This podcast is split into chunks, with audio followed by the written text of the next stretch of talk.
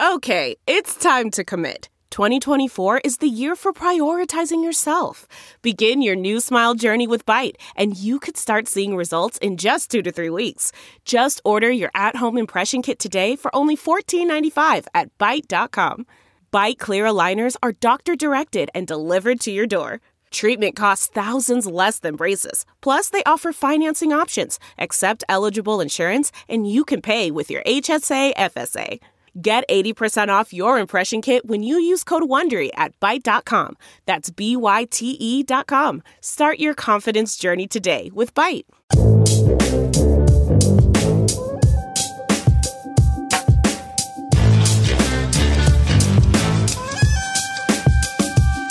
The quests for Stanley, Larry, and the Triple Crown all came to an end this week. With a special guest, the guys talk about the biggest winners in sports, going to the moon, how to be a better patient, and how to fix the N B A. All that and more this week on Just Press Play. How many losing seasons does Tom Brady have to have before you can fire him? Well, he's got to have one. He's about to win the M V P. Yeah, he's, he's like, what I'm saying, like, it's not an unnecessary roughness. It was a completely necessary roughness. I mean, that's a good point. I mean, the man, the man rushed for one hundred seventy yards is what he got credit for, but he, he walked and ran a total of like three hundred yards. What's the matter wrong? Good God. As soon as it came out of my face, I knew how dumb that was. Here we are. We have an, we're back with another week on the Just Press Play Pod. We're we're a day late and a dollar short today because between we actually have four of us here. We have special guest John Payne joining us, and uh, between a sound designer, a T V producer, uh, gas aficionado is that what I would call you? Former sure, I T director. Former I T director. We, we, we, Former I T director. Yeah. We couldn't figure out the internet yesterday to save our lives, and we just had to call it a quits. So we were coming in today. And guys, there's a there's a lot that, that's happened since our last episode. I mean, what the N H L's crowned a champion, the N B A's crowned a champion. Jerry Colangelo completely just threw his wife under the bus. Uh, mm. L J says he can fix the N B A. I mean, let's just get into it. What? Who had the best week in sports this week? L J, who, who of all the athletes and just in sports world? I mean, I'm I'm gonna say any of the Capitals. I feel like. Uh, if, if I'm, if I'm on the Warriors, that didn't look like they were, you know, planning their prep, trip to Disney. They were just like, okay, well, we won this that game was like, ho hum a, a week and a half Oops. ago. So I don't think they're planning their trip to the White House either, but well, no, well, they, well, they weren't they invited, weren't invited. I believe. Yeah. They weren't invited because they told them last year to, well, they had a few words. So, um, by the way, power move. I don't know if y'all saw this, uh, for the, I, I know people don't come to us to hear about the, uh, the summit that could be happening in Singapore right now. But did y'all see Kim Jong-un brought his own personal toilet with him to the summit? No, I did. What? Yeah. Was it connected I to anything? Was it a porta potty? Well, like, what are we talking I, about here? I think yeah. he brought his own, his own porcelain, you know, his own that he just tower with sets him. down and drops trowel wherever he wants. I just think you're never more comfortable than when you're at your, on your own toilet. And so when he needs to go think right before the meeting, he can go like, think with himself. Anyway, that's a uh, side note. That's a it's the epiphany toilet and scrubs. So, L J, are you saying in particular anybody on the Capitals like Ovi, who's I been mean, living his best life all weekend? It, it seems like, I, but I'd I'd be happy to be any of them right now. I mean, yeah, Ovi's Ovi's. I, I've I've never called him Ovi in my life, so I'll go with Ovechkin. Uh, he seems to be enjoying himself quite a bit, so that would. Be I feel cool. like I know the guy. I've seen after watching all the videos of him this weekend. I thought J R Smith did it right when the Cavaliers won the championship a couple years ago. Ovi is killing it. Yeah, he's doing he's doing uh, what do you do? Um, a keg stand on the Stanley Cup, which really doesn't make any sense because it it's doesn't work the same way.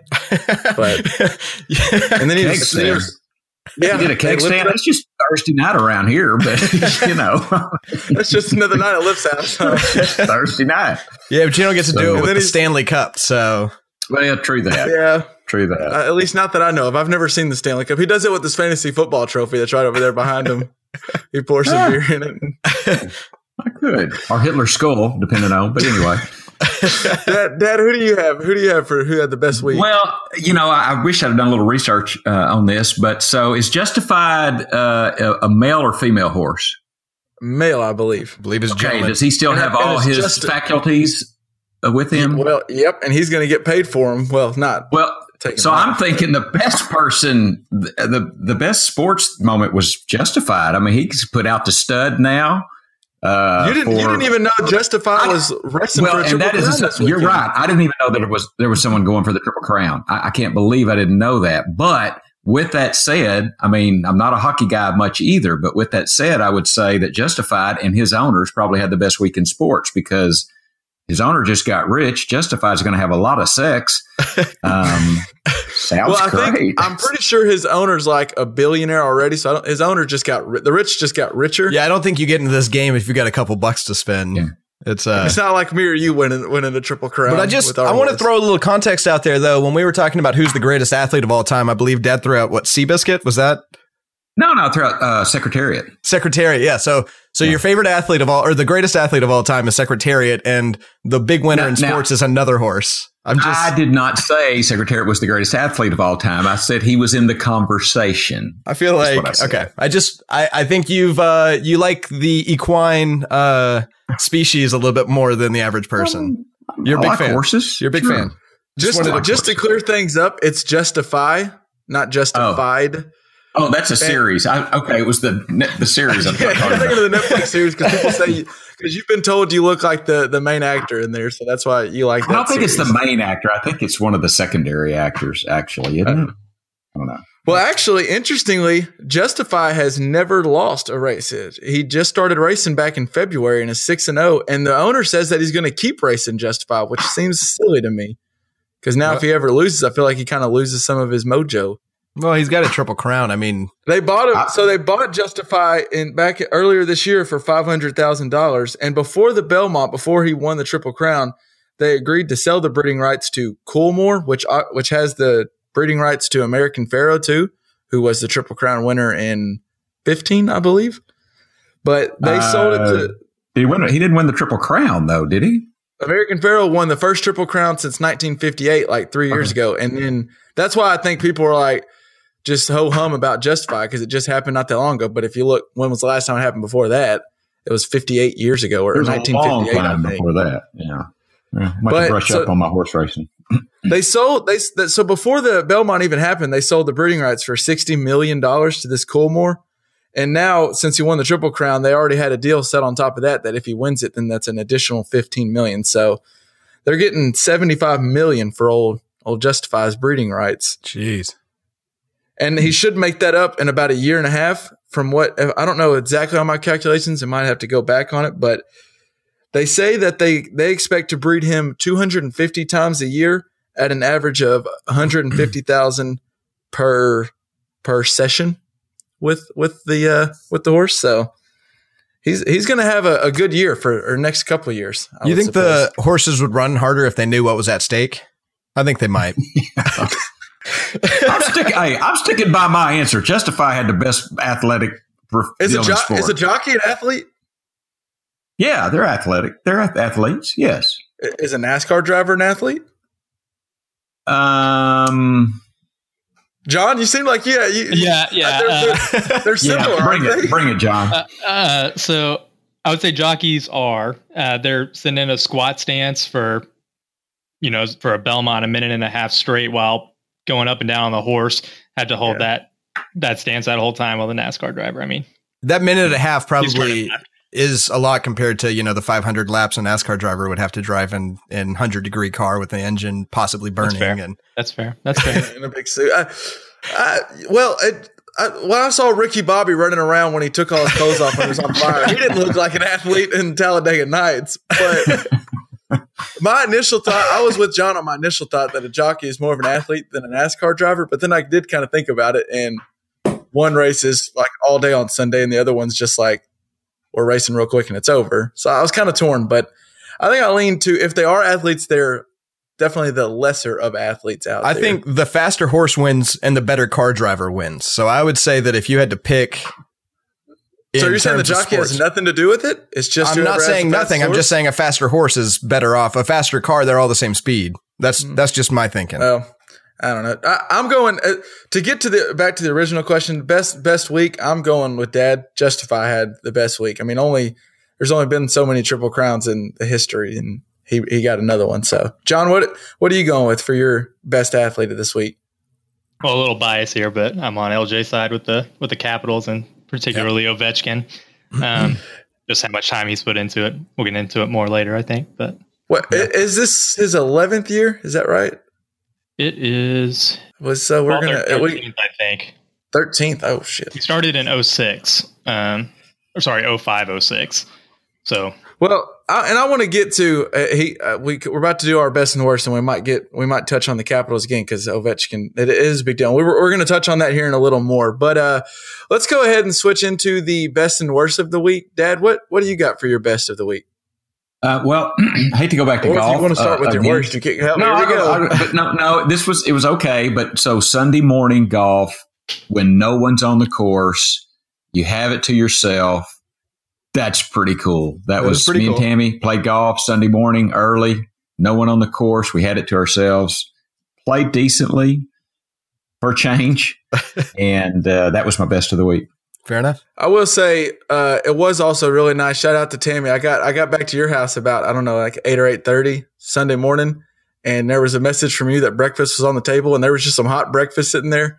That was mm-hmm. a pretty awesome sight to wake up to. Just for sure. Breakfast sitting on the counter. I, when I wake up here, for some reason at my apartment, when I'm by myself, there's not breakfast just when I wake up in the morning. I, someone has to cook it. And it just do the Michael Scott and you can yeah. throw some bacon on a George Foreman grill with a timer. That's a possibility. L J, what, what do you got for your best of the week? Uh, well, uh, this last week has been Hannah's birthday week, and we...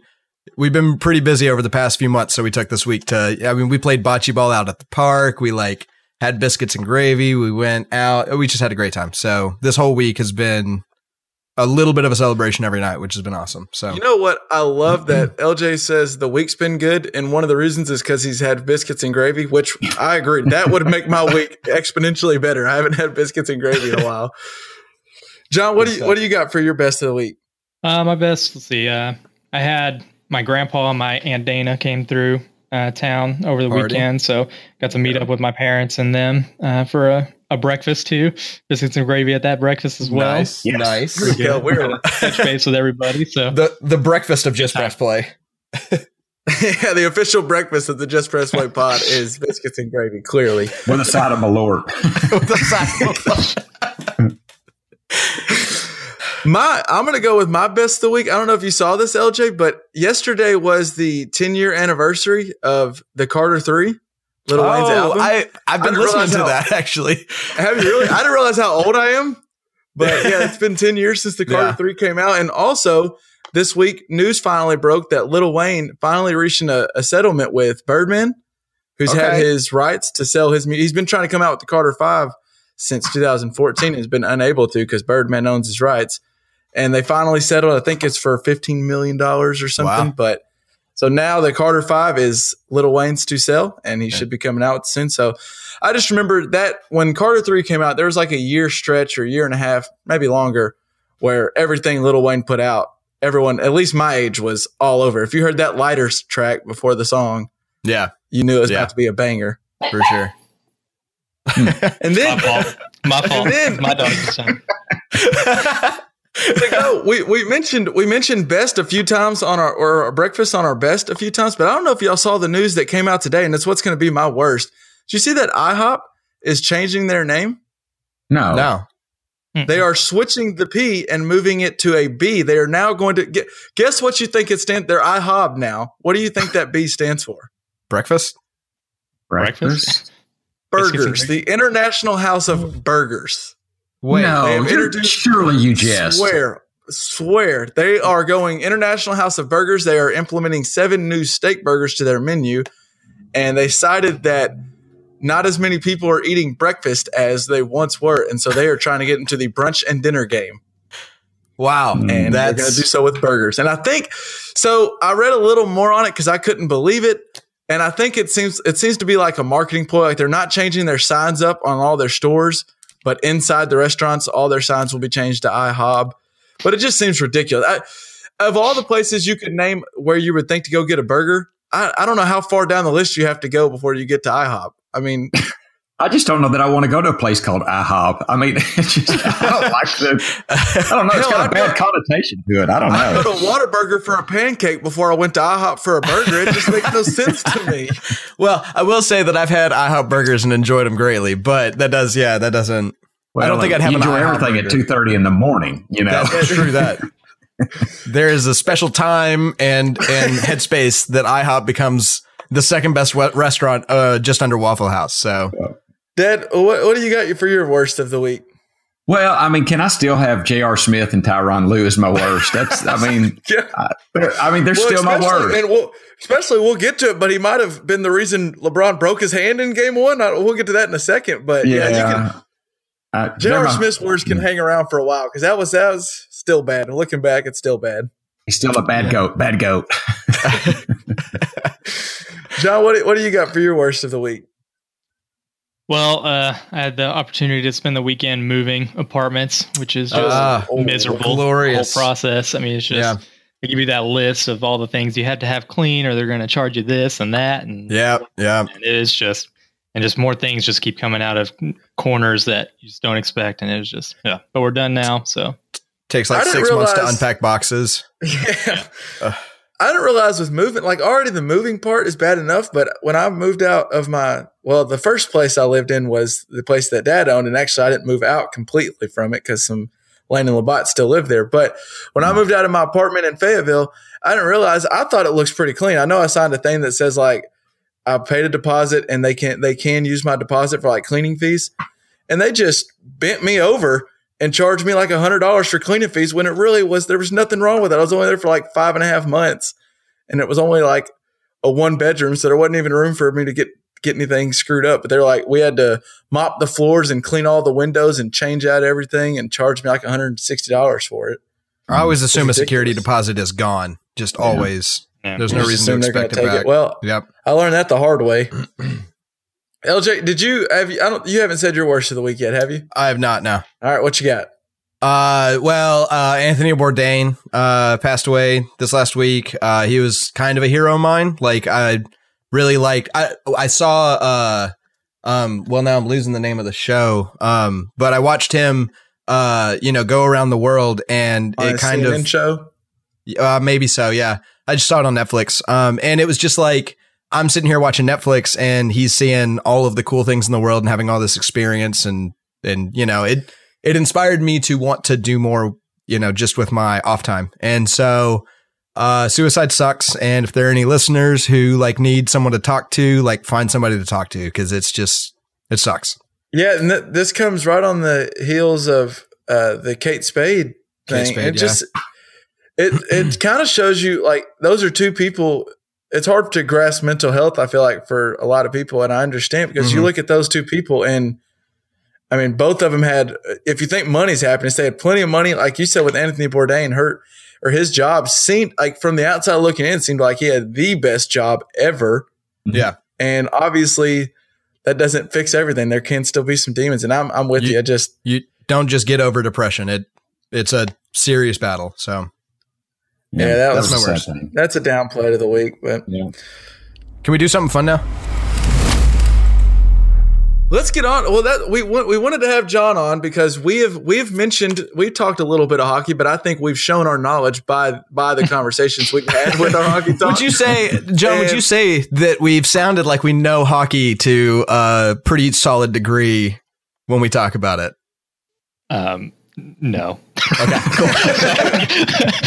A little bit like that. But, uh, I think at one point, L J, you said um, there's seven skaters on the ice yeah, per team. At I know. Point, and five in the goalie. So that's kind of one that stuck out yeah, for me. But, yeah. I know. So. I was editing and I would, oh, that one. And I L J, you're supposed to be, and you're supposed to be the the. I'm the best we got. The expert. This month, yes. So we uh, need John. All right. shows It shows who we were deferring to then. well, so, so, John, how did you get into hockey, though? I mean, were you were your folks into hockey? Was your dad into hockey? I mean, you came from the same area we came from. Yeah, yeah. Uh, well, I'd say my dad was into hockey. Uh, he watched that probably more than any other sport growing up and got into it. And then I guess ninety-nine was a big year when the Stars won. I'm mm. nine years old, you know, watching sports. And then yep. uh, they pull off the, the championship. So. that stuck with me, and pretty much been big fan since then. Fair enough. I will say, I, I don't watch much hockey, but I was watching the the world the Stanley Cup and then the round before, and hot playoff hockey is fun. There's not I don't know it if there's fun. much better things to watch. And I remember going to watch the Bandits back in the day, and oh, I, that's yeah. like low level that's low level hockey. I know that's like small, but still, Hockey Live was fun. It was yeah. very enjoyable, and that I don't even understand the game completely, and I still just. I was eating it up. I was watching the game, and I don't really have it. I knew Ovechkin. That's really the only person before the Stanley Cup started. That's the only person I could name in the series, and I thought yeah. it was great. It, I was interested to ask you, John, what is it? Or so Ovechkin's been. I think you said earlier this is his thirteenth year. Is that right?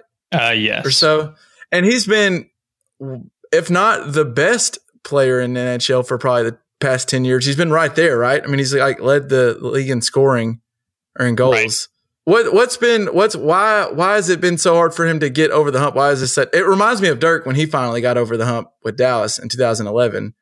And what was it with Ovechkin? Why did what was kind of his shtick before this? Just couldn't win the big game or what? Well, uh, he's always been a goal scorer, and that's what he's known for. Is he he scores goals, and I think early on in his career that was his prime focus, was being the scorer, and his defense kind of suffered because of that, and. Um, he's worked on that the past several years, and that, that shows. And he, when he brought the defense on, and then, I mean, he's continuing to produce the goals as well. And then with the right group around him, Holtby has been great the past couple of years for him yeah. in goal. Yeah. And that, that showed as well. And I think just everything kind of came together finally, and he deserves it too. So I'm glad it did.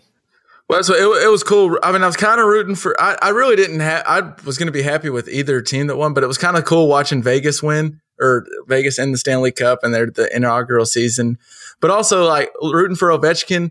It kind of, and we'll talk about this later, but it, you see Ovechkin lift up that the Stanley Cup trophy after the game, and that was, it makes you think like what you see Kevin Durant winning with the Warriors, and that just looks boring. And then you see Kev, like Ovechkin, it looks like his whole life goal, what he's blood, sweat, and tears in for ten plus years or longer than that with Little League and everything else, but just it was so cool seeing them win it, and the, it, them skating around the ice with the trophy over their head might be the coolest celebration I've ever seen. That was just that's awesome. Also the coolest trophy in sports, right? I yeah, mean, pretty cool. Right? I do like the N B A Finals trophy and the it's Super Bowl cool, trophy, but I don't know. That's tough. I don't know. The Stanley Cup is the coolest. Why? Why do you say it's the coolest? I mean, does it have everyone's name on it? It looks like is so every player on the winning team's name is etched into the Stanley Cup. Is that right? That's my understanding, and I don't know how far back it goes, but I know they keep adding those levels. You can see when you look at the cup, the levels at the bottom, they keep adding more onto it to be able to engrave more names on it. Okay, whoa, whoa, whoa. So, is it the same Stanley Cup each year? So it's you don't get your own to keep? No, no. I didn't it's know. The coolest trophy in sports. Oh, that, that adds it. That adds uh, like a little ah. coolness to it. And like, you can means, eat cereal out of it. That means and, Ovechkin's yeah. doing a keg stand with the same Stanley yeah. Cup that Wayne Gretzky drank out of. Yeah. That's, and I'd recommend cool. you can follow all these guys on Instagram or Twitter or whatever. They pass the cup around throughout the year, so each player will get like a week with it, and they do all kinds of crazy stuff. Well, just recently, Ovechkin has been sleeping with the cup. I saw recently. He was in bed with the cup, literally, just, just him in the cup. And then he was at the Nationals game, just kept like – no one even that. watched the Nationals games. They just He just kept lifting the cup up over his head like every other inning. And it was just, it was great. The crowd went nuts. It was so fun. I, I honestly don't know if Ovechkin's had a sober moment since the end of the Stanley Cup. But go ahead and live it up. I mean, he finally got him one. It's, go ahead and live it up. But I wanted to, L J brought this up to us before, and I wanted to ask your opinion, John. But can a player, like, you watch the N B A and you can see LeBron can single-handedly, seems like, get someone to the finals. And Tom Brady – Can it, just adding Tom Brady to a roster in the N F L, you're, you're a chance at a Super Bowl. Can one player have that same uh, level of effect on the team, or does it take more of a team effort in hockey, in your opinion? I would say it definitely overall takes more of a team effort. Um, so you've got twenty players every game that's on your team, and so you've got Seven four on the ice at the time, right? Not on, right. You've got uh, four offensive line, three D pairs, and they're constantly changing out. I mean, I, I know uh, from my understanding, um, LeBron James played the full game a couple of times, yeah. like all forty-eight minutes. all forty-eight. Each, So a hockey game, sixty minutes total. And if a player plays a lot of minutes, it, they might hit thirty minutes. And that's like yeah. a lot oh, of okay. minutes played. And so, I mean, they just don't have enough ice time to be that impactful. Um, if there was sense. a position that could, maybe goalie. And you kind of saw that a little bit with Vegas with Marc-Andre Fleury, who was just a beast all playoffs. Um, the goalie might be able to turn it, but even that, not not to the same level, I don't think. Well, and that's what uh, Dad mentioned this too. Like, how did the how did Vegas get such like? Isn't Fleury one of the best goalies in in, in hockey? Like, how did the, how did the expansion team did, end up? How did the expansion team? Yeah, get that good. I mean, what it's in year one. Man, it's a strange process. So y'all y'all went into the details a little bit a couple episodes ago with the. You know, each team got to protect seven offensive players, yeah. three defensive players, and a goalie. There were a little bit of other small rules in there too.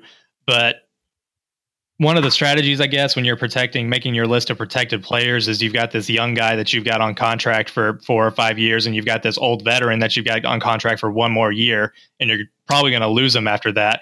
So it's like, let's not protect him. Let's protect this young guy that we've got for a while. And just, that makes sense. It's a loss, but it's a loss.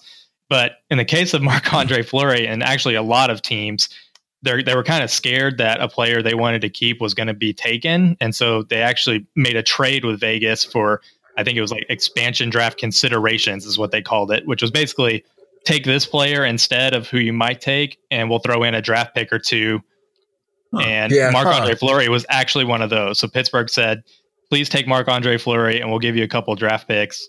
And Vegas was like, instead of okay, maybe taking okay. guys we really think it's got potential right. or something. Interesting. And they probably would have that, taken Marc-Andre Fleury anyway, or at least so it's probably it. a dumb move. But yeah, and a lot of owners did that, unfortunately, and I think that's why Vegas turned out the way they did. But yeah. well, it it seemed that's like awesome. I, I did some reading about it, and it just seemed like the N H L kind of rushed into it a little bit and didn't.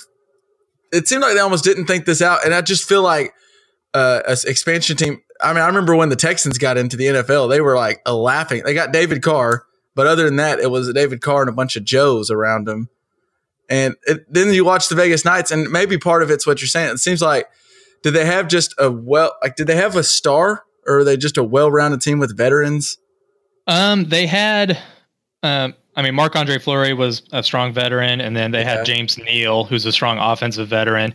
Other than that, um, this guy Marchessault that they got from Florida, he he showed up this year, and I, I don't think he. I, I haven't gone back to look at his previous stats, but he had a very strong year this year. And from my understanding, I didn't know who he was before this year, to be honest.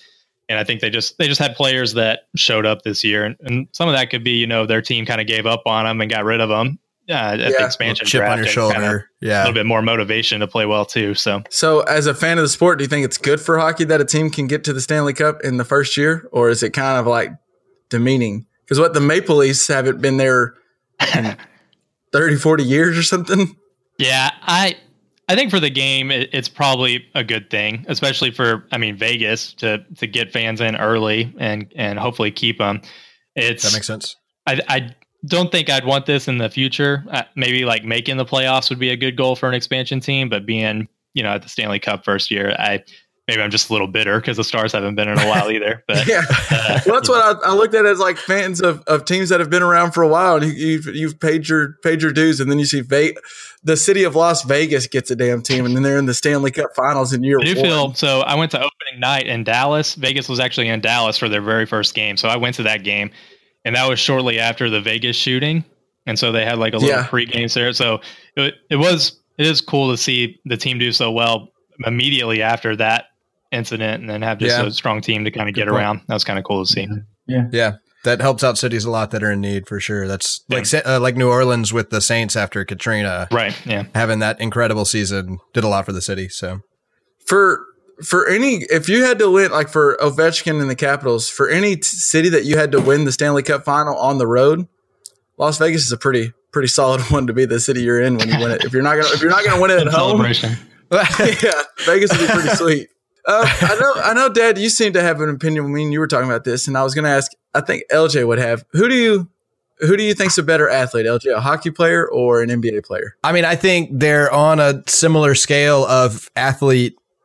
If you're taking like the average player, right? I think they're right on a similar scale, except one of them has to do it on ice skates. So Eileen Hockey in that. If you're talking about like the greatest of each thing, I think it's my, maybe a different discussion, you know, like if you're talking, say, Jordan versus Gretzky, I don't know what I'd say towards that, but I know that like I think the average player in the N H L is a lot like the average player in the N B A, but they have to slide around a lot faster. Hmm. John, what do, what do you think? Well, you know, I, I think you can take a guess. So uh, I would say hockey um, for the same reasons. I mean, similar needs athletic wise, but on skates. And then add, like, at any moment you could get just steamrolled by somebody. Yeah. And you have to be prepared yeah. for that at any time. Um, that being said, if, you know, you taught LeBron how to skate, I think he could be quite the force on the yeah. ice as well. So, yeah. yeah. All right. LeBron could be the force in any sport he chose. I mean, yeah. he's just. That's I mean, true. That. Absolutely. absolutely. It was just whatever ball they put in his hand when he was a baby. That's what but, he was going to be a stud at. But I, I got to disagree with you guys. So, I mean, okay. if you.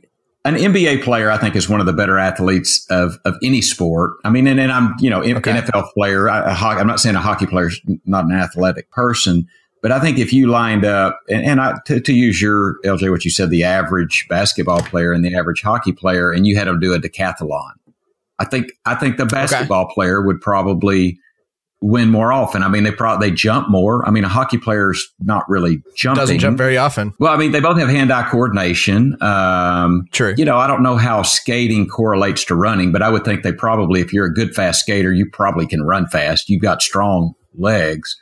Uh, it's similar muscle groups. Yeah, yeah. so similar muscle groups. Um, but I just, I think, and then that's what, you know, generally it's accepted that the decathlete is the best athlete in the Olympics anyway, or at least the most well-rounded. Um, and I think if you put all the N B A basketball players against all the N H L hockey players, against all the N F L football players, even perhaps, I think basketball players would come out on top. That's not to say there's some, there are some basketball players that are um, rotund and, you know, they're, they're better basketball players than they are athletes. Now, you probably have that in every sport. It's like the, the uh, offensive lineman in football. I mean, I think, though, if you throw, like, the the Warriors on skates and the Caps on a court, I mean, they're both going to be terrible teams, but I think I would re- I would take the – well, now that's interesting. How big is a rock? I would, yeah. take, I would take the I hockey team take, with a basketball over – because yeah. it, hockey is a specific skill that one has to have. Uh, yeah. But definitely. It's like an extension of a skill that that you have in mm-hmm. other sports. Like, knowing to skate doesn't – take away from your ability to run. So I, I lean towards hockey for a myriad of reasons. Well, I guess. Well, interestingly, and I, we briefly brought this up before in a previous episode, but there there was back back in the day, E S P N's Page Two did this big long article where they tried to look at the de- degree of difficulty of each sport and just which what sport's the most physically demanding. And they just yeah. got they got a bunch of experts and they they listed out Uh, different groups like uh, endurance, strength, power, speed, agility, flexibility, a lot of different things, hand-eye coordination. And they just ranked each one and they got a total number like in a big Excel sheet basically.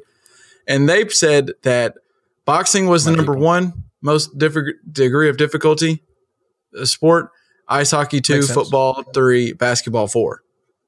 Mm. That's what they – and I think part of it comes out to what John and L J referenced of basketball players, you don't the the physicality of it's not the same. I mean, there are there is some, but you're not when a skater's sitting there flying around. You're not only are you flying around, you're keeping you're you're have the hand eye coordination of this little bitty puck that's also flying around, but also someone could decleat you or I guess desca. I mean, you could get your head knocked off at any any moment. Well, but, but let me add this: I think when you ask me who's the better athlete, to me the physicality, being able to take a punch by a boxer or a hit. That uh, you could be a hell of an athlete and not want to get hit. I, so I, to be a, an athlete does not mean that you can take a hit. To me, I, so I almost I almost take that out of the equation, if if that makes sense. I mean, I'm I'm not so, denying so you're wrong, that because, but it makes sense. But, but I take the ability to take uh, a physical hit out sure, of the that makes place. Sense. Well, where they gave hockey the big edge, and it looks like the big edge over everyone besides boxing was hockey. They said the endurance. You have to have a lot of endurance for hockey, which I guess kind of like soccer. You're constantly there's not there's not really yeah, a never break. Stops. You're going unless you come out. I mean, there's you're no- going, going, going. And then they gave the hand-eye coordination a big a big plus to hockey over a lot of other sports. So it, it's interesting to me, but I kind of when Dad referenced it of you take like Alex Ovechkin and put him next to LeBron, and let's just go through the ten like ten different athletic tests, you know, jumping, running, whatever. I I do think LeBron probably is better at most of them, but that, that, that may be unfair because LeBron's probably better than almost anybody on the planet. Well, it's like in soccer, Josie Altidore, or is that, I think that's how you'd say his yeah. name, uh, joined the U S men's team and was phenomenal because he was the type of athlete that could have made it in another professional sports league. We mentioned LeBron. Let's, I, I do, I did want to ask you guys, did y'all see after game four, he, we didn't know he was hurt at any point, but after they got swept and it looked like the Cavs basically quit in game four, LeBron shows up to the press conference wearing a cast on his hand and basically says that my hand was is all but broke. It's pretty much broken is what he told reporters. Yeah. And a lot of people seem to uh, turn south or are a little annoyed with LeBron because it seems kind of petty that after the game, you're going to go, oh, by the way, I've been hurt since game one. And apparently, interestingly, is how he heard it. This is all. This is kind of conspiracy theory, but after uh, J R. Smith had his gaffe in game one, LeBron punched a chalkboard and broke the chalkboard cool. and broke his right hand. Actually, the, the story has come out from him, I believe, that uh, he oh, punched a, he punched a whiteboard. So you're close. Uh, okay. After uh, after the foul that we talked about that they changed with uh, Kevin Durant, that charge or whatever.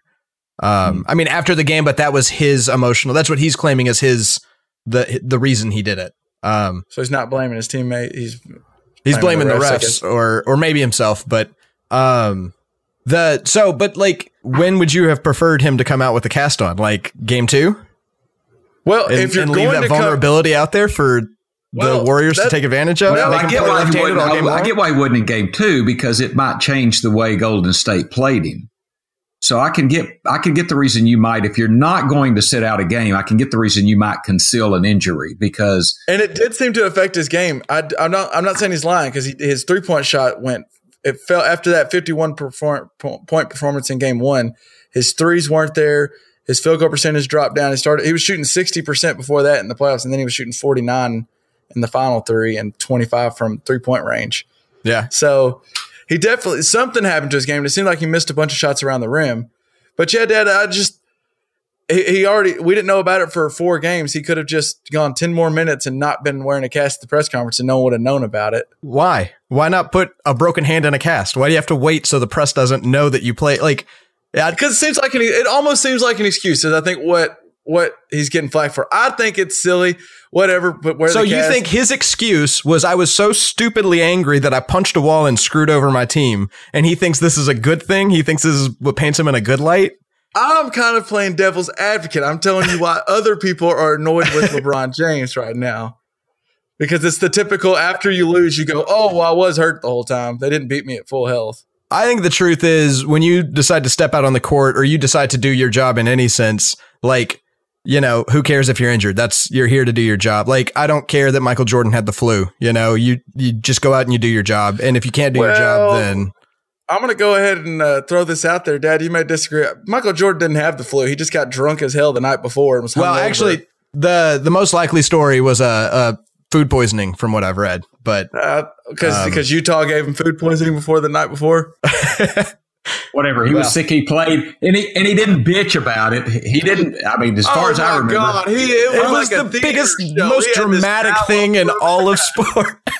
Oh, good God. That's how you can tell he's the, the, the M J guy over here because he didn't – Michael Jordan was over here with ice packs. Like every time out, they had to, like, lift his feet up and put ice Scottie on Scottie Pippen's his carrying him on his back out to the court saying, it's okay, buddy, it's okay. But he didn't make a big deal of it, you know. It was just like – He really felt bad, for God's sake. I mean – And LeBron played oh, with a broken hand. It's, it's do your job. Who cares? Work, when I'm at work price of gas, somebody's put some ice on no, the back of mine. Jordan in the flu game, you price of gas. Somebody needs some to bring I me some cool water. We have a hard time in the comparison there. oh, and then no. you got, and then you got the whole. Uh, speaking of conspiracy theories, the whole. Remember when Paul Pierce uh, had to get wheeled out on a wheelchair, and then came back like in the same game, Dad? Ah, uh, vaguely. It was in the finals against the Lakers, and uh, apparently some people have, have been – it's rumored that it actually wasn't that he got hurt. He uh, he had an accident in his britches and had to go clean himself up.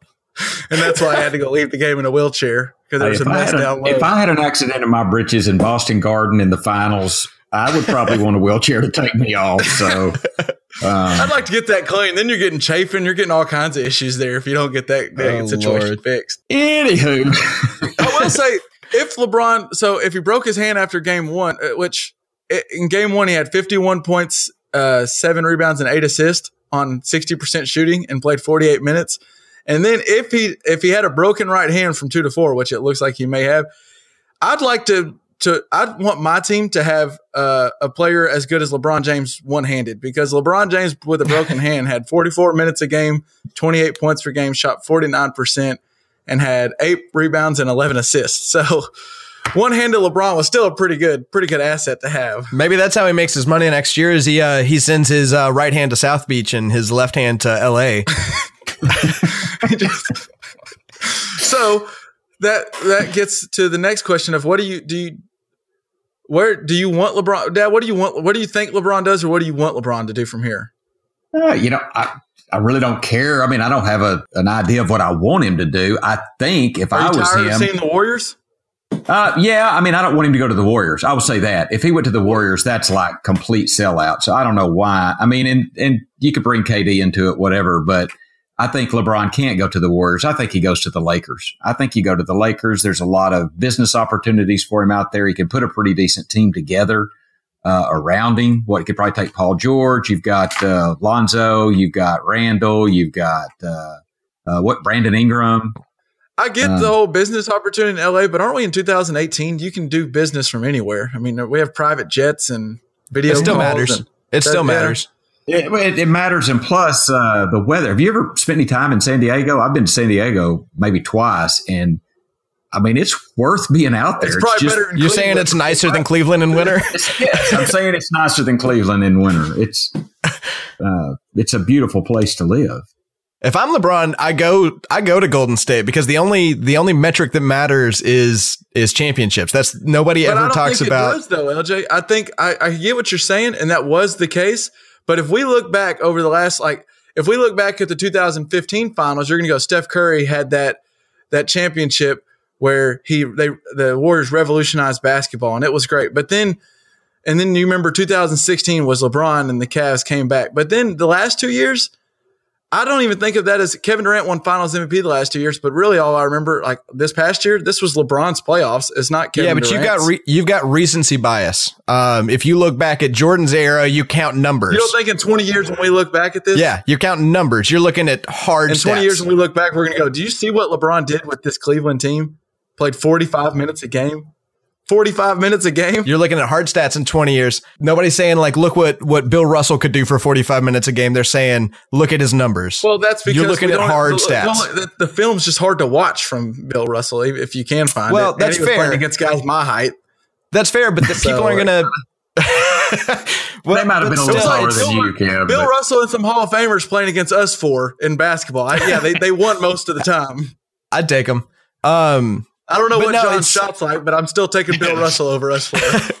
I, I, you're looking at hard numbers once you get later down the road. Right now, you can remember the all of the context that led up to it, but the context gets lost over time. Do you think Kevin Durant regrets his decision at all? When you Why see like, because you see when when guys win champ, like you you remember the the Kevin Garnett's and anything is possible, and LeBron saying Cleveland this is for you, and then Ovechkin raising the trophy up. There's something about when you win one for your city, and Kevin Durant will never be Golden State's guy. It's always Kevin Durant or it's Steph Curry's team.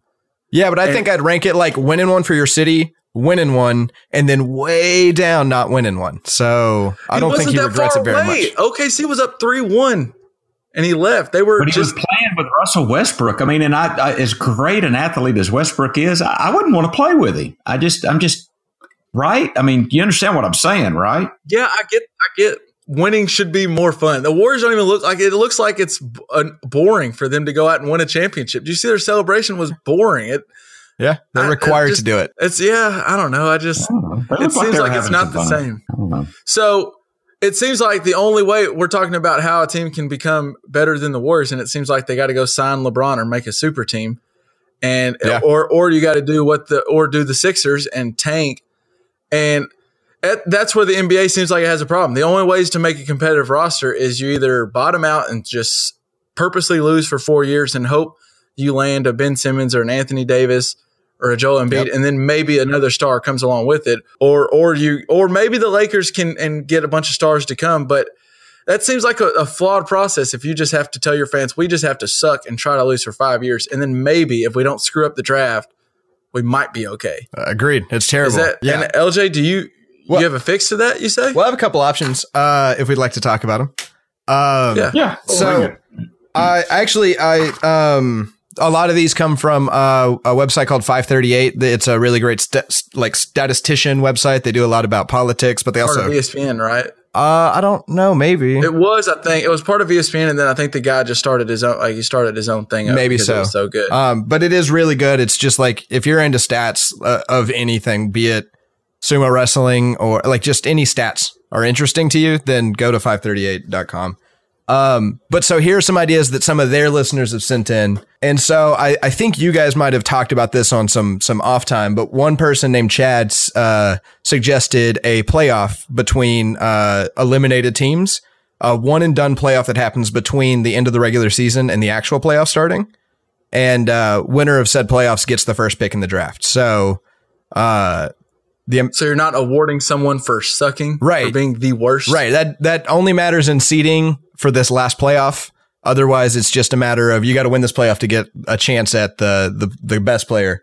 I think the con with this though is that you're really rewarding the most mediocre team, the team that barely didn't make the playoffs and is just about as good as everybody else. Yeah, but you're but what you're doing is you're you're incentivizing being the best possible team each year instead of incentivizing the, the Sixers to purposely lose. Yeah, it's better than the Sixers basically saying we're going to lose as much as we want. Yeah, and hopefully hopefully we land a star. You're incentivizing being the best team that you can be. But also you know, whatever whatever that is. You're incentivizing being the best team out of the sucky t- like it's still you have a better chance if you're in the middle. The poor stay poor. The middle get a little richer. The middle class grows, but the, well, so the lower class. Well, so that's interesting. I think me and Dad found the another. So we sat here yesterday when, after we couldn't figure out how to work the internet and we weren't going to record a podcast yesterday. Me and Dad just started working this out.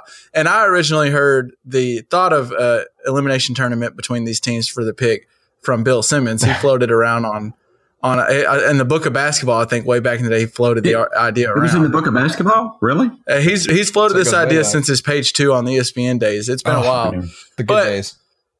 He um the what me what me and Dad thought about is if you're that so right now sixteen teams make the playoffs. If you're the eighth seed in the West and you're a mediocre team, you still may tank a little bit at the end of the year, like you purposely lose a couple of games.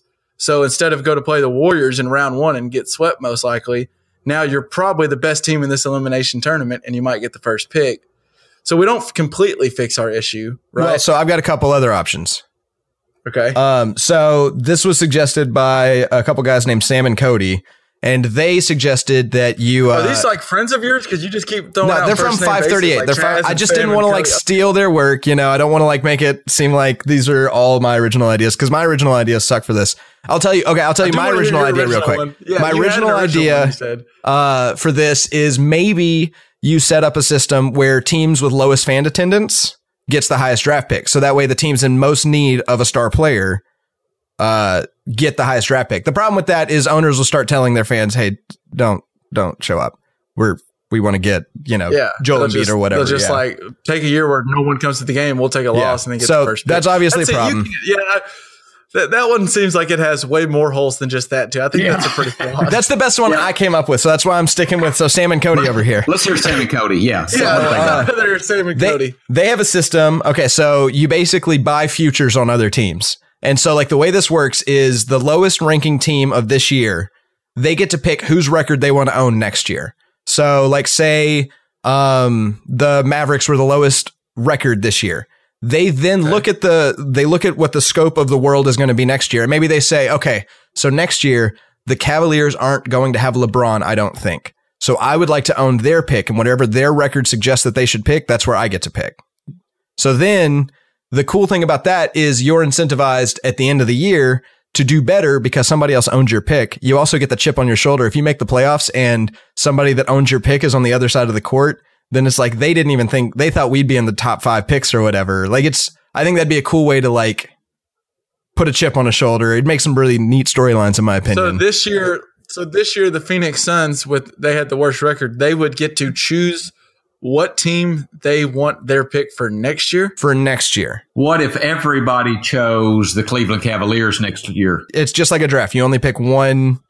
The first team gets to pick first. The second team gets to pick some. Everybody left in the pool, they get to pick from those teams. And then the third team gets to pick from everybody left in the pool after those two picks. Does that make sense? Seems like it'd be really hard to, it's already hard enough to keep up with like who has whose first round pick and which one's protected and unprotected. And now you're getting to where we're all swapping picks. That's the con here, is that it's really complicated for the at home fan, right? It's like, I think it's really interesting. I think it leads to around and find the team. Like they, they end up with a pick where could happen. That's why I, that's why I like this a lot, because it's like, Uh, it's the team that are that's best at like seeing the future and picking strategy. It turns the draft into a stock market. I think it's super cool, uh, but it's super complicated. Team, you're going to end up with a team that's run like like the, the Cleveland Browns are run, and they're just always shitty because they can't figure this stuff out. Yep, I think it's fun. But or, okay, or so they're like John Gruden. They won't they won't do analytics. They they don't like math. So so I've got I got one more. I got one more. All right. Okay. So this is an idea from Brett Schwab, another friend of mine from the website, and I've never met him. Okay. Um, his idea we'll call the tombstone date. And so basically the number of balls you get in the lottery is uh, uh, multiplied uh, from the amount of wins you get after your tombstone date. And your tombstone date is the date that you were eliminated from playoff contention. So if you get eliminated a month before the playoffs start, then every win you get gets you closer to getting the number one pick. Okay, so the the day you get eliminated from the playoffs, every win from there is how many balls you get? Yeah, so like maybe every win you get times three is the number of balls you get. So like the better you do after you've been eliminated. So the worst teams have the most opportunities to get wins. Well, um, so you still might would just tank, tank, tank, tank, and then as soon as you get eliminated from playoffs, now you actually start playing. You you quit playing us four and you start playing real N B A players. Well, so, okay, so you might yeah, have... There's, you, that, there's that potential. There, you, So you might have some people start tanking to get eliminated from playoffs early. Those, I think, are only going to happen with teams that know they will not make the playoffs, because if you th- if you could make the playoffs, you should at least try, right? Like, you never know what's going to happen. Um, so I think you're most Unless likely... Unless there's an elimination tournament for the first overall pick. Well, that's a different scenario, but yeah. Um, well, and I guess, yeah, so so this... is if you know you're going to get eliminated, sure, maybe you tank a couple of games, try to get eliminated as quickly as possible. But then uh, you still have to play good basketball. The end of the year, you have teams. So then you have, like, say, the Suns playing against maybe the Spurs, who are potentially resting starters because they've got to uh, get to the playoffs. And, but that game is now interesting because the Suns, if they get this, that's an extra, you know, uh, three percent chance at the number one pick. Like. That's uh, and then if you have games that would normally be meaningless, like say the Suns versus uh, the Mavericks, then that game becomes interesting because the winner of that, not the loser of that, but the winner of that has a better chance of getting a high pick. So why not just why is that any better than than they're seated on their record for this tournament at the end of the year? I think that well, so I think the tournament leads to possible injuries for young players. Um, because these teams that are not making the playoffs tend to not have veteran leadership. So I think you're more likely to have, you know, maybe a Joel Embiid or somebody like that uh, have a really I mean, serious but you injury. You could get hurt anywhere. You could get yeah, hurt. Yeah, but any- like, but we're adding games. There were adding possibilities for so, them to get hurt. So there, that's why you take away twenty games, make it a sixty game regular season. Because we already played too many regular season games. I'm intrigued by that. Okay, that's a decent solution. And then you do this tournament, and it even gives the playoff teams like. One, I think this tournament's more interesting than the playoffs were this past year. Definitely would have been and, this year, no doubt. But I'm and also saying that give the, the playoff teams like you do this, take this for like a week or two, so it gives the playoffs teams like a week and a half to rest and, and heal up for the playoffs. So but you, you also give every, the the fifteenth best team becomes the team that's most likely to get the first round pick. You know, like it's. But I don't think you'll have a team that goes fourteen and sixty-five or whatever, because they're they're not going to purposely lose. They'll try to win. Sure. I think the gap sure, may but not you're be still, as far between. But you're you're not helping the teams that that are the worst, and that's what the draft in, in traditionally in every sport is about, is helping the draft team. Draft and sign better, and you'll get better. You like you well, like but, the whole. But you can't draft better through. now because because the the teams that are right in the middle are the ones that always get the better draft picks, not the teams at the bottom. The Browns would Beat never em. stop being the Browns because they would never have the opportunity to stop being the Browns. Beat them. It's just like if you don't like someone running up the score, then stop. But they them. keep getting they get keep getting the number one pick. These teams that you're trying to beat in the tournament keep getting that pick no, over because, you, and so, they're better than you in the first place because they beat you last year. So the Nuggets didn't get in the playoffs. They would have been the number one seed in this tournament this year in the N B A. Yeah, if we did yeah. this tournament.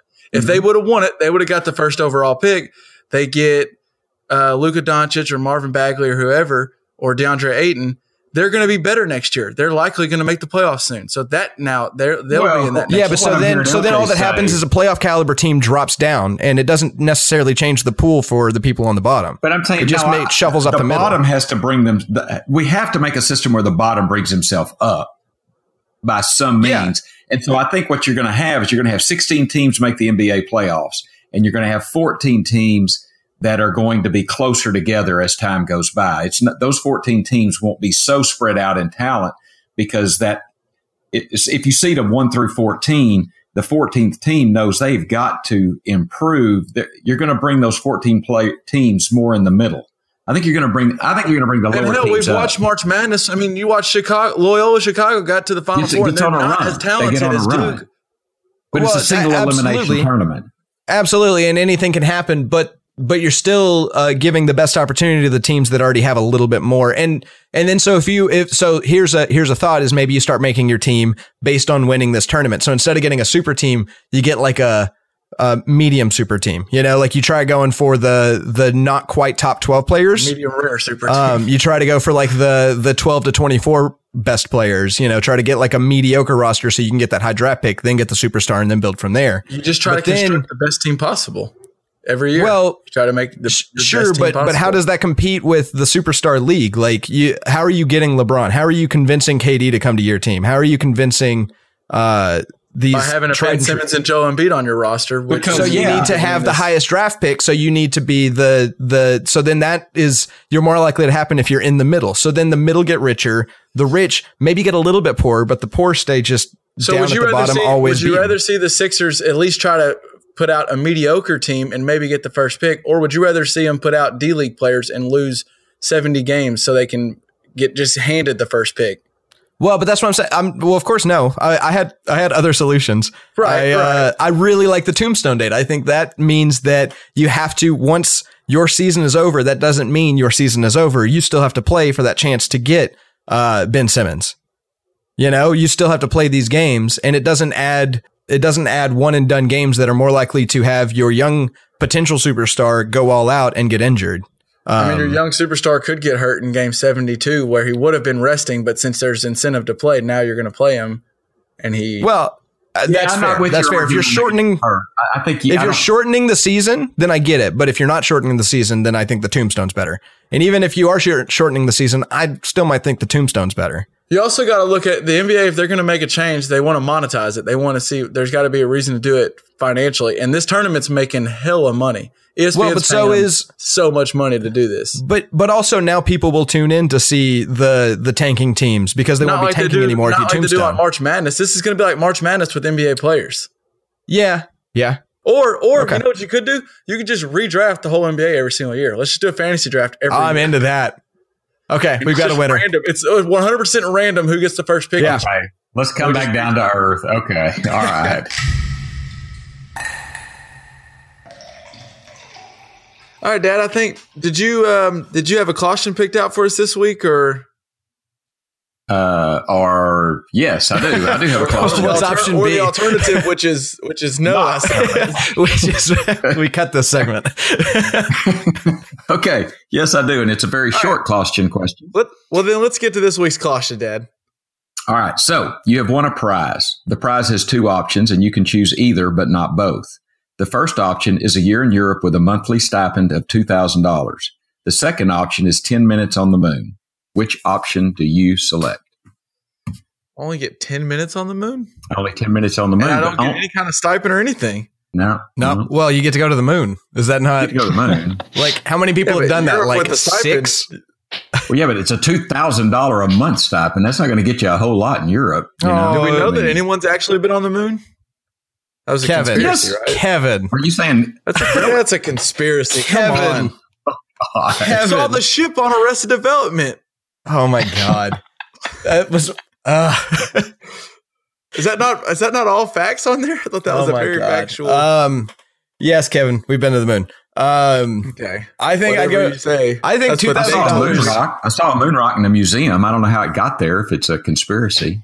Well, just like dinosaurs, but we'll get to that another you time. You just spray paint a rock. So are you saying dinosaurs are a conspiracy? Oh, my God. But yeah. So my answer to the question is I think you can go a lot further with two thousand dollars than you think, Dad. I'm going to Europe. I'm going to live in like a little tiny village, and I'll even save up some money. I think it's going to be perfect. That's my answer. Okay. Right. John, what, what do you think, John? What are you going with? I'm thinking I'd, I'd have to go to the moon because I just don't see myself getting to the moon any other way. Fair. I take advantage of this one to go that's for fair. ten minutes, so I think I'll uh, I'll take jumping on the moon. See that that's mm. a fair point because like there's a chance I'd like look into some money or a good trip and I go down to Europe, but there, I'm probably not going to the moon any other time but this one opportunity. But I'm just I'm, I don't. How long do I get to go? Twelve months, Dad? Is that what you said? Twelve months, yeah. Year in Europe, two thousand dollar a month month stipend. Well, it's a year. Year's twelve months, right? So yeah, you get a year in Europe. Yeah. Twenty four thousand dollars. Twenty four thousand dollars in a year in Europe, or ten minutes on the moon. That doesn't sound too shabby to me. Twenty four thousand dollars is nice. Yeah. Yeah. Give give me. I'm gonna go Europe. What do you What do you think, Dad? I, I think I think twenty four thousand dollars is enough for me to. Well, I'd probably be in trouble. I'd probably have I'm to good. supplement supplement my income a little bit over there, but uh, well, you know, I, you, I mean, you don't have to stay in Paris every night. You know, they're like. Little tiny villages, and you could stay in hostels. I you can't bring Tammy on that much money. Like the two people, I think would be a little much. But no, no, and this is just you know individually. But mm-hmm. and I'm not even going to put in the fact that I'd be away from Tammy for a year. We're just saying, just you know, I'm not entering that. But I think I would go to Europe though because I don't know. I want to. Um, I'm kind of more into the Earth than I mean. How long I like is the, the moon? Trip to the moon. Is that like how how long does that take? Anybody know? Uh, longer than ten minutes. Well, sure. I'm kind of feeling like there. they're just, I think you're just going to kind of get plopped on the moon. I don't think you have to actually go through the whole process of. You think it's like teleportation? You think that yeah. to win this prize, they just gave you a free teleporter, but the fun part is the moon, not the teleporter. Like they could send you literally anywhere. And you're like, well, ten well, minutes you know, on the moon's just, all I really want. I've just opened my imagination. I mean, we're already talking about going to the moon, which has never happened before in the history. Oh, of my man. God. So. Oh, so we're already opening our imaginations to this. So I kind of it takes wild. to to get us back to Sandy. It takes about three days to get to the moon. Um, so it'd be six days round trip to spend ten minutes. Or that's you could get of, that's a lot of mile. That's a lot of trip just for ten minutes. And I mean, yeah. what are you going to do when you get on the moon? You're going to get out and you're going to go, wow, it's a big blue marble. Well, okay, over there. But like and it is, it's the spacecraft. That view would not be like, oh wow, it's a big blue marble. Like it would be amazing. That'd be the coolest thing you will have ever seen in your life. But um, it's a ten minute view. I mean, yeah. yeah, but you probably get to. You can film it. You can do whatever you want with it, and you can and just you be also there. You can see. Okay, well, here's moon. Another question. I wouldn't if I if I only had ten minutes to look at it. I wouldn't want to look through an iPhone to film it. I mean, I well, want no, to you wouldn't look film at it. You'd never look at it. They've got better pictures on NASA. You would want to experience it. Yeah, but like yeah, I'd want to experience it. But you get to experience something you know that what? like so you, six people ever have experienced, or some small number, maybe greater zero. than zero, greater than zero. um, See, Dad, maybe, maybe you're going to be at, at your next get together, and you can talk about your trip to Europe, which other people have can maybe say they've done the same. But John's talking about the moon. Yeah, people are going to go listen to that because because they've obviously no one's no, ever been there. So. Nobody's going to have anything to say to you because they have no point of reference. Nobody else has ever been there. No, exactly. I, I would have questions for someone that's been to the moon. Be like, oh, there'd be so many questions. That'd be so cool. Well, I'm not saying, Kevin, I don't hang out with Neil Armstrong if he's even still alive. I'm saying, you know, I don't Buzz know. Aldrin? I'm not Buzz Aldrin. You know, I don't know who's all been to the moon, but there have been people on, on the moon. Have you seen the flag? No, I mean, it's a conspiracy. Oh, Go back my and watch God. Can we wrap this up? Well, I'm so, going to Europe. I'm going to Europe and getting the two thousand dollars stipend. That's what I'm doing. I think I'm going to the moon now. I've changed my mind. Yeah, okay. with with Air, with Airbnbs today, you can go get like a like a like a longer Airbnb. So two thousand dollars can take you a ways. I'm going to say Airbnb too. On the moon. Maybe you could stay a little yeah. longer. Oh shit! Yeah, that's, now, now we're getting somewhere. I gotta go oh, find man. like Airbnb slash moon or something. I don't know. Mm, I wonder if. All you, right. Mm, yeah. Okay. I'm going to. I'm going to Europe. So, did y'all see what happened in the uh, the the end of the seventy-sixers and Colangelo saga? So, which Colangelo are we talking about? Brian. Brian Colangelo. Jerry, Jerry now, right? Dad. Jerry Colangelo's his dad, who's like helps run U S A Basketball. and has a lot of ties in, in the N B A and throughout basketball. And apparently he, the reason this firing took, or this separation took so long, is because he threatened the 76ers by saying, I will ruin your relationship around the league if you fire my son. That is the stupidest thing to say. If you leave that implied, it might work. But if you say it out loud, now nobody will trust anything that the 76ers get in trouble for, because it'll be the, like, now they've got a free pass. They can do anything they want and say, Colangelo, I don't know. That was well, so he was the one so that tampered, he, not me. He, he stepped down, and he claimed in a in a uh, in a press release, or I th- I don't know if he had a, st- a conference, like a press conference, or just had a statement he released, but he basically blamed everything on his wife. He said he knew nothing about the five accounts. He did not share information with anyone. His wife had some accounts, well, but that can't be true, share, though. How did she find out that information? Disclose, but that's what that, that's why there's so many holes, because there's like some like very specific information that was let out, and I guess we don't know for sure if some of it's true. Like he mentioned some of the videos of Markel Fultz, and if those videos are out there, only like ten people probably have seen them, and it's him, his wife maybe, and whoever else is running these accounts. But the reason it doesn't make sense to say all five, like maybe his wife, I do think his wife probably did some, because there was some like defending, you know, his collar, and there was some defending his son at, at University of Chicago and like different things. But then there was some that was looked like a G M or something going, well, Jahlil Okafor failed a physical. That's why he didn't get traded. Why don't you go ask him about that physical? Or why don't you go ask Markel Fultz about his uncle who's training him and broken his shot and all these different well, things. Didn't that article in The Ringer, though, they they went to some like uh, some uh, speech analyst that that said that there's no way that it's more than one person on these Twitter accounts? That no, I the, think it based was the on the opposite. Grammar and time they, of day. They, I thought when they when they redid it, they said there are a few that kind of seem like it it doesn't look okay, like I'll it's have the to same look. person. I, I must have misunderstood that then. But where where it really flaws old Colangelo is The Ringer did they did such a. Invested. They they really they they were so smart, by the way, they tried to figure this out.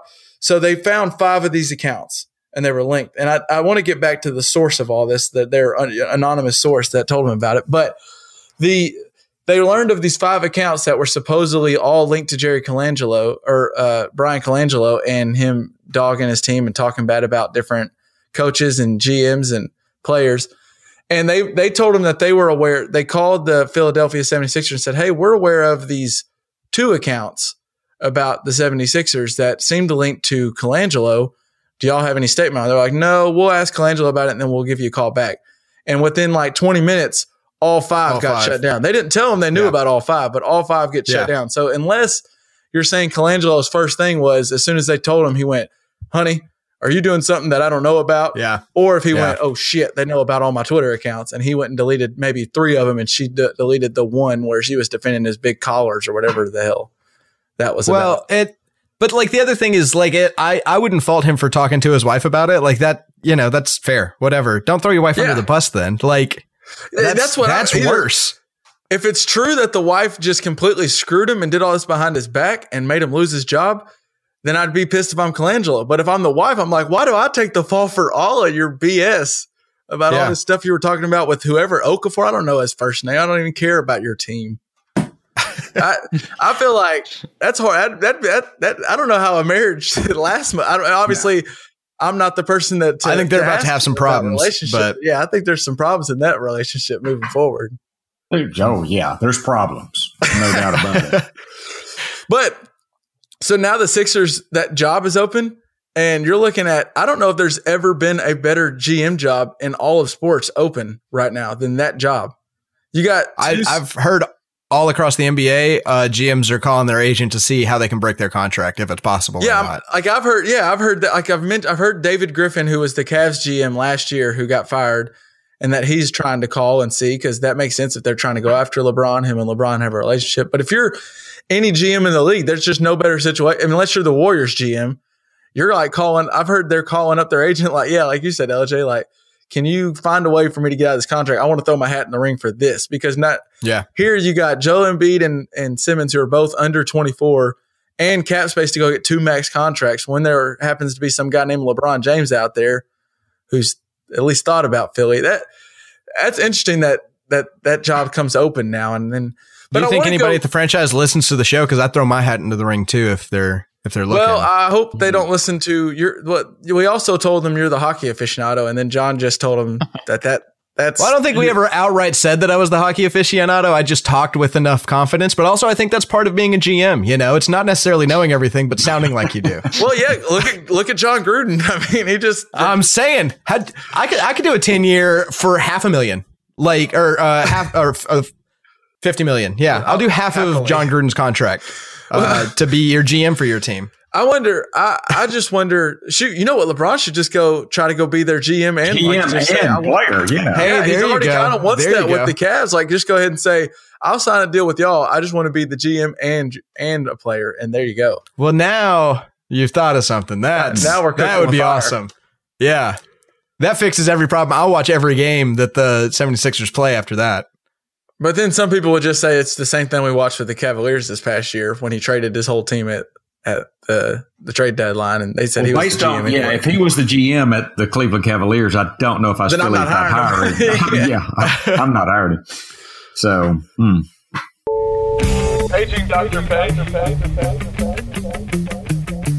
While we have a doctor here on board, Dad, have you ever noticed how long it, it freaking takes at a doctor? I do have a question. So, like, you know, I'm busy too. I mean, I have a life. I have appointments. I have things I have to do, people I need to see. Appointments. Well, but people put ice on your back when you're pricing gas. I think you're doing all right. Well, I mean, pricing gas is important. It is important. I, I mean, know, I'm just I, saying you got a support I, structure. You'll be fine. I've got it. But, well, I, but I, nobody does it better than me. So anyway. Okay. So what I'm wondering, when I have a one fifteen appointment, I expect to go in there and by God, at one fifteen, I want to be in the doctor's office. I don't want to be sitting there reading Time magazine and then go back. Well, hell, there you and, might be in the doctor's office, but you might be waiting an hour after you get in the doctor's well, office. Well, then you go, and then you get excited. You get excited because then they call your name, uh, Mister Luthringer. Come on back. You go on back, and you tail starts wagging. The doctor's in the little exam room for a half an hour. So they weigh you and then show you a model of an ear to look at because that's what you're going to yeah, have for the next so, half hour. Hey, doc, what the hell's up with yeah. that? What's up? Yeah, well, you just listen to us just bitching my own for a good. Doctors suck. What do you think, John? Rude, but let's see. Um, there's a lot of factors that I would say go into this, and not just you know the doctor's time. But that being said, I will I will admit there are doctors out there that maybe overbook a little bit and get behind because of it. But. Okay. Let me, I think the easiest way would be to go through like a typical clinic schedule. And if everything went perfect, what would happen? So in general, when you're in the real world as a general practice doctor, they want you to see about twelve patients in a half day, which ends up to be a twenty minute appointments. Okay. So you have okay. the first appointment at eight o'clock and in a perfect world, your first patient shows up at seven forty-five. So they can get their paperwork done. They get in the room at eight. You can start seeing them at eight. And for you three, I imagine y'all are relatively healthy individuals. You might have maybe one or two health problems that are doing well. I can just ask you a few questions. Hey, everything's going well. Let's get you those refills, get you out of here.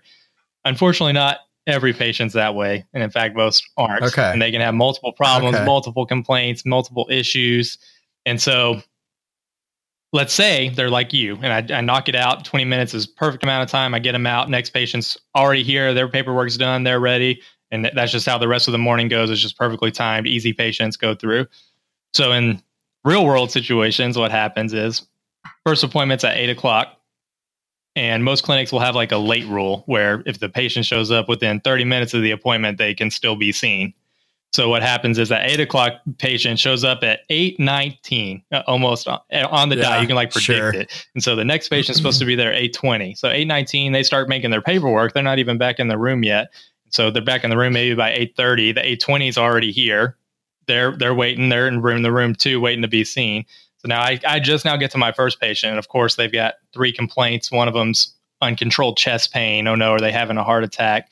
Let's call the E R, get them over to the E R. Before I know it, my next patient, I'm getting I'm getting ready to see my second patient that was scheduled at eight twenty at eight forty-five, eight fifty, and now I'm already thirty minutes behind. And that can just snowball and snowball and snowball and lead to just a disaster of a clinic day. But but am I hearing you say, John, I'm hearing you say that a lot of the reason is the patients don't get there in time to get primed to get in the room and get ready. Is that? That is, that is a factor for sure. That happens pretty regularly, at least in my in my experience in the clinic I work at, I, I get that a lot. Okay. And then um, and in really any residency clinic, they usually work with like underserved patients, uh, usually unhealthy population that have just, I mean, a massive list of medical problems that you, you have to tease through every visit to, to make sure that they're not, you know, going to yeah, go home. I guess and you probably should turn over doctor. every stone. If if, I, if you're my doctor, I want you to go ahead and figure out everything. Make sure I'm clear. Right. So, but I think it's up to you. It's up to you to, to to be. I know when I go to the doctor, I take a spiral notebook in, and I have a. I mean, I've I've got what I want to ask, and this will be good to ask. I don't know if you like that or not, John, but but I go with the list. I got three things I'm concerned about, and I take notes. When Don is talking to me, I'm taking notes on what he tells me to do. You're a good. And I mean, because. Well, and your doctor would corrobor- corroborate that if I were to go talk to him? Yeah, yes, he will. Go, yes, he will. Go ask him. Because, I mean, who ultimately, and here, I think here's what people don't realize, who ultimately is in charge of your health care? You are. Yes, I am. one hundred percent agree with that. Because if I don't bring, if I don't tell you what's going on, and if I, now, L J had brought up something good. If, if Don asked me, so how much do you drink? You know, I'm going to make it, I'm going to skew it to my side. I'm probably, you know, I'm probably not going to go, better. Well, last night I shut down the bar and it was wild. Last night, two thirty packs. You know, I'm not going to do that. You think like what, what's a good week times, you know, seventy-five percent. I think that's, that's what I, do you, do you guys think about that, as that, a doctor? John, like you, you had there, yeah. There's like, there's scales. So you get. The most common answer is like, oh, I just drink socially every few weekends. And that's like, okay, we'll take that for your word. But when they when they start talking about, oh, just two or three a night, and then uh, that's probably more like four or five a night. And that's that's just, when Don goes, oh, bullshit. So when they start counting, you assume the answer is far more than they actually probably tell more you. Than what they're saying. Yeah, that's fair. That's fair. So is it? That's good. Too. Let's go on. We we've talked about we've got a little bit about uh, how doctors can be annoying and how we have to wait on doctors. But what? Oh God! Especially especially with with um I, how you can Google all your symptoms. Is it annoying as hell oh, now gosh. that patients can Google all their symptoms and come in with like this? I might have this, this, or this, or like Dad comes in with this damn list of different things that he might have. I either have a brain tumor or a migraine or a mild headache. So. Or is, this, is it kind of annoying that patients do that?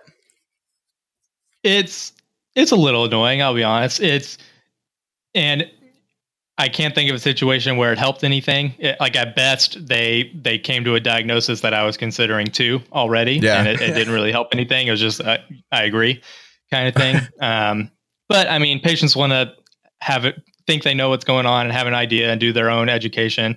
What I would prefer is they come to the office and I'd be like, here's the things I'm concerned about. You can read about these things and then go read about them after I, you know, suggest sure. so they so they don't freak out about the brain tumors or any other cancers. Because that's the like problem that. with Google. You can be as sick as, as as long as you keep Googling, you can find more things wrong with you. Yeah. And I, I go into your I go into the clinic. I'm like, John, look, I'm dying. I'm dying right now. I know I've got a week to live. Just tell me. Tell me that I'm right. What? So what is, um, I don't, maybe you can't say this. I was going to ask you, what is the most annoying thing that patients do consistently? Well, I mean, we've already touched on it, but showing up late. I mean, it, it just, it ruins the clinic day. Like as soon as one patient shows up late, the rest of that day is just, so you're saying to be trying to catch up. To be a good patient, I should show up like fifteen minutes early. Is that like ideal? fifteen minutes before your appointment time, so you can fill out the initial paperwork and be in the room at your appointment time, ready to go. But also, I need to be the first person in the door, because if I'm the third yes. person in the door, that fifteen minutes turns to sixty-five minutes. Yep. Okay. All right. Well, fun, but what you- for the listeners out there, make your appointment for the first slot in either the morning or the afternoon clinic, and that'll that'll. Oh yeah, afternoon. Okay. Yeah, the new shift. Mm-hmm. That's where I would be. Right. Okay, I'll know that yeah. now. So like, go ahead and just take that seven forty-five a.m. I mean, as early as they'll let me come in the door, I just go ahead and take it, and I'll get in and out of there. And your wait will be well, minimized. Yes. I love well, it. But who says, so I, that deal you said, John, where your appointment's at eight, and as long as you get there at eight nineteen, you have to, who makes the rule where you have to see him? I mean, if you're the doctor, why can't you say, that's bullshit. You missed your appointment. I'm not going to make everybody wait. And, and, oh, by the way, you're paying for your appointment because you didn't tell me. I mean, I think that would be fair. If I don't call you and tell you that I'm going to miss an appointment, you ought to bill me. I mean, and, and everybody runs late every now and then. If I'm a good patient, you might give me, cut me some slack every now and then. But I think it'd be fair if you go, look, I ain't got time to see you today, Lifford. I mean, you just, and I'm going to send you a bill. when I'm a big fancy doctor that partially owns my own practice, like your doctor does, then maybe, uh, maybe maybe one day I can make those rules. But for now, it's just whoever runs the clinic, they make the clinic rules, and that's the, the clinic's okay. rule that I have to follow. Well, and if you're serving people in need, a lot of times they don't necessarily have the means to give you the heads up three hours in advance or anything like that. Like True. Yeah. They're, they're, yeah, there's tough. And they're, they're trying to use public transportation, and they're, you know, th- there is a lot of factors there. And too. They're a lot more likely mm-hmm. to, if they get kicked out and have to pay for the appointment, they'll just not go to a doctor then. And who knows what could happen then. So, That's but what's, true. what's yeah. kind of funny to me is I feel like I bet there's more often, or not more often, but a lot of times someone will go, they're not that uh, worried about getting to their nine o'clock appointment right at nine, because in their head they're like, "Well, I'm not going to get into the damn door." Till that's how I usually am. So like, I'll, I'll try to get up. At and nine, that's what but, ruins the whole day. Is that yeah. one person does it at eight thirty, and now John's behind the eight ball for until lunch because until I decided I'm not getting in. But yeah. so, so when I'm pissed at the doctor's office because I'm an hour behind, I should beat the hell out of somebody walking out. Yeah. Right? Just, just the patient walking out. Yeah. Beat the hell out of. You know. So okay. we're saying at least at least with with uh, the the the doctors that we're talking to, they're not back there just kicking their feet up while we're waiting in the room looking at your little ear thing or whatever else is in the in that clinic room. They're not just sitting there chilling. They're probably annoyed at somebody else that showed up late. I, for their uh, I probably shouldn't call out y'all's dad's doctor. Uh, I I, uh, I highly doubt he is. Uh, I can't speak for y'all's doctors personally, but unlikely. Uh, most doctors oh, I know. I know what Don, Don's out there. Don's out there seeing where, where Yes is in concert next or something. I know what he's doing. My first thought when I was thinking about what what annoying things that patients do, I always thought about like for a, a dentist, like if someone came in to get their teeth cleaned after just eating some disgust, like something or their breath was just stinking. I guess that really wouldn't affect a doctor, really. You don't really get in there. Their breath range as much. I mean, a, a patient that hadn't showered might be a problem, but that that happens. Yeah. Are you, or uh, John? Are you interested in uh, sports medicine? Yes. Yeah, that's the plan. Okay. Well, so when you see someone like that, do you follow that David Chow guy at all? Have you seen him? That guy on Twitter David who's Chow. is. That, He's at Pro Football Doc on Twitter and has like a ton of followers. And every time there's like a big injury in sports, people send him the video, especially like football. They'll send him the video and they're like, oh, well, that right there is an M C L sprain. He did not tear anything. He should be okay. Or he'll like confirm it. And he'll do it right during the games and like try to make diagnosis all off. Just the video. From the video? From the video. Yeah, yeah, it's all from the video. And tons of people follow. And I feel like, like other people in the practice would be like, roll their eyes at this guy that does this. Well, to... Hmm. To an extent, I, I I don't do the whole Twitter thing, so no, I don't I don't follow him. I haven't seen that, but I mean, you can definitely see a video and have an idea of what's going on based on what you see uh, and how how bad it is, how significant, um, just by how they get hit, what what you what joint you see move where. I mean, you yeah. can you can make a you can make a pretty good guess as to what's torn, especially the knee. The knees, I mean, there's really four major ligaments there that could be affected, and so it's. You can narrow it down pretty well if you if you watch the video. I mean, it's funny. I, I wouldn't think about it, but I, I wouldn't think that this guy would gain such a huge following. But it does make sense because, like, when I'm watching watching the Cowboys or something, and I see a guy go down where it clearly held his knee, my first thought is, "Oh God, did we just lose Ezekiel Elliott for the year?" And you just want to go try to get confirmation, even though this guy really doesn't know because he's not. Yeah, he, he can make a good idea, but he's not out there to, like, actually checking anything. He's just going off a guess from what he can see on the right. video. But he's gained like a huge following, and he's verified now, and everyone knows who – a lot of people know who David Chow is, at least in the I think it's fair world. To call it a, a logical guess based on the video. Yeah. Let's go on how we always finish. And, uh, John, I'll start off with you. You been listening to anything good lately? Or oh, let's see. I've uh, recently went back and listened to Meteora by Linkin Park. Listened hey, to that a little bit. And then yeah. – uh, There's a Linkin Park album. I don't. You you'll probably know what it's called. L J had it way back in the day. Hybrid Theory. Hybrid Theory. Okay, that was we used to jam to that way yeah. back in the day. Yeah. That was kind of their original, wasn't it? Their was that their first one? If it wasn't their first, it was their first on. big one. Yeah, it was early. Yeah, I, I think it might have been their second one, but it was the first one that really got them somewhere. I'm uh, I'm going to a concert here in August and gonna see Coheed for like the what? fourth or fifth time, I think. So yeah, what? I'm gonna been watching listening to Good Apollo. Part one. Oh, that's cool. Again. Yeah. Yeah. Yep. So, yeah. You know, I've never listened to Coheed at all. Oh, they're my, oh, they're so good. They're my favorite band. I had to throw them a shout out while I was here. What's the best Coheed song? That One song. song? Yep. Um, I like Back Into Forever, I think. Okay. I'm still about In Keeping. In Keeping? Yep. yep. That's that's still my jam.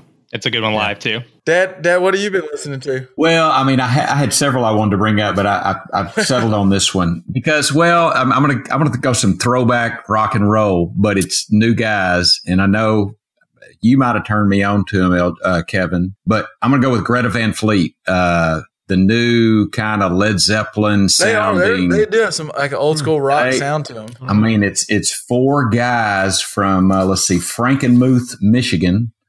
Uh, the, the the Kiska brothers, Josh and Jake, and the younger brother Sam on bass and Daniel Wagner on drums. I'm trying to bring you a little info like L J does. Uh, and so, actually, what probably one of the things that really got them going is Highway Tune was played on the Showtime series Shameless, which. Uh, Tammy and I have been watching since the get-go. It's a pretty, pretty interesting series. Yeah.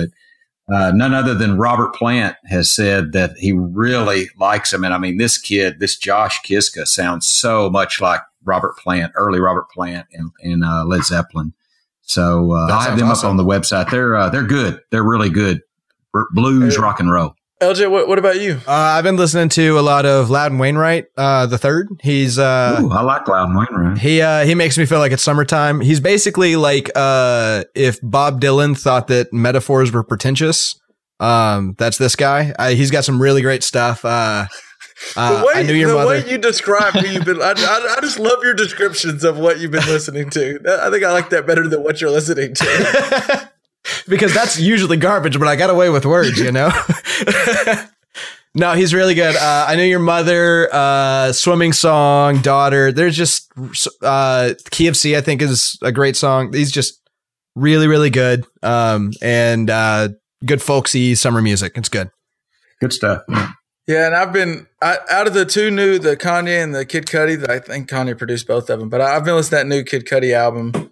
It's like seven songs as well. I really, I'm, Is it good? I'm really digging it. Kind of has a vibe to like some of the old Kid Cudi, and I love Kid Cudi. I, I downloaded I, since I went. I was in Texarkana this weekend, and so on the way back, I had time to listen to some music, and I yeah threw that on and listened to some other stuff. It was it was a good trip, but yeah, that new Kid Cudi album's been I've been a fan of it. So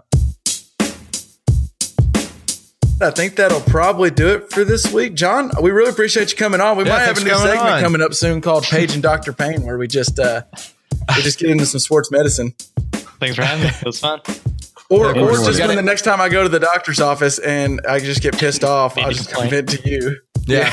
yeah. We'll bring you on and you have to take all of the the brunt of all of the faults of every Doctor Kevin will see. Lovely. I will, I will say, I will say that his reasoning for why the doctor is late makes total sense, and it kind of makes. I know. I feel. I, I feel worse for being angry than I used to. Yeah, I know. I'm going to be a little better now. Just know there's a lot of factors. That's the whole. Yeah, and I think there has been a time and a place maybe where I wasn't in a hurry to make my appointment right on time or fifteen minutes early because I was so like they're just going to be late anyways. And so I may have been the issue once or twice. Um, maybe. So yeah, it's not like the movies where you like know they're going to do previews. You should show up on time. That's fair. Yeah. Well, for this week, I, I think that'll do us. As always, you can find us on uh, Twitter at J P P Podcast or on Facebook at Just Press Play Podcast. And uh, hit us up if you got any. Uh, if you have any other questions for things that just annoy the shit out of you at the doctor's office, maybe we can get John back on and he can and he can give you some answers. He can straighten you out. He'll teach you something. But I think you something. For, I think that'll. We definitely got smarter this week. It, it, for sure, hockey wise and just medically, take much, we got smarter. But that's for sure. There's a lot of room for improvement on that. So. Well, considering we couldn't figure out how to work the internet yesterday, I think yeah, we, we showed John how the sausage was made yesterday, and I, I don't know. You might, you might think less of us. Okay. All right. I think that'll do it. Peace. Peace. I'm out. Peace. Wait, I'm glad we got to tease the dinosaur thing, L J, because now, now I'm going to come at you hot in a couple weeks. Oh, my God. We, John, would you like to be on when Kevin tries to tell us that dinosaurs aren't real just so we have...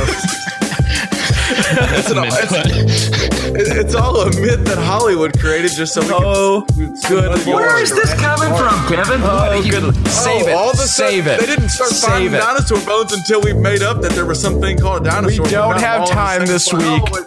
We don't have time this week. I want to get into this all the way. I want to destroy you.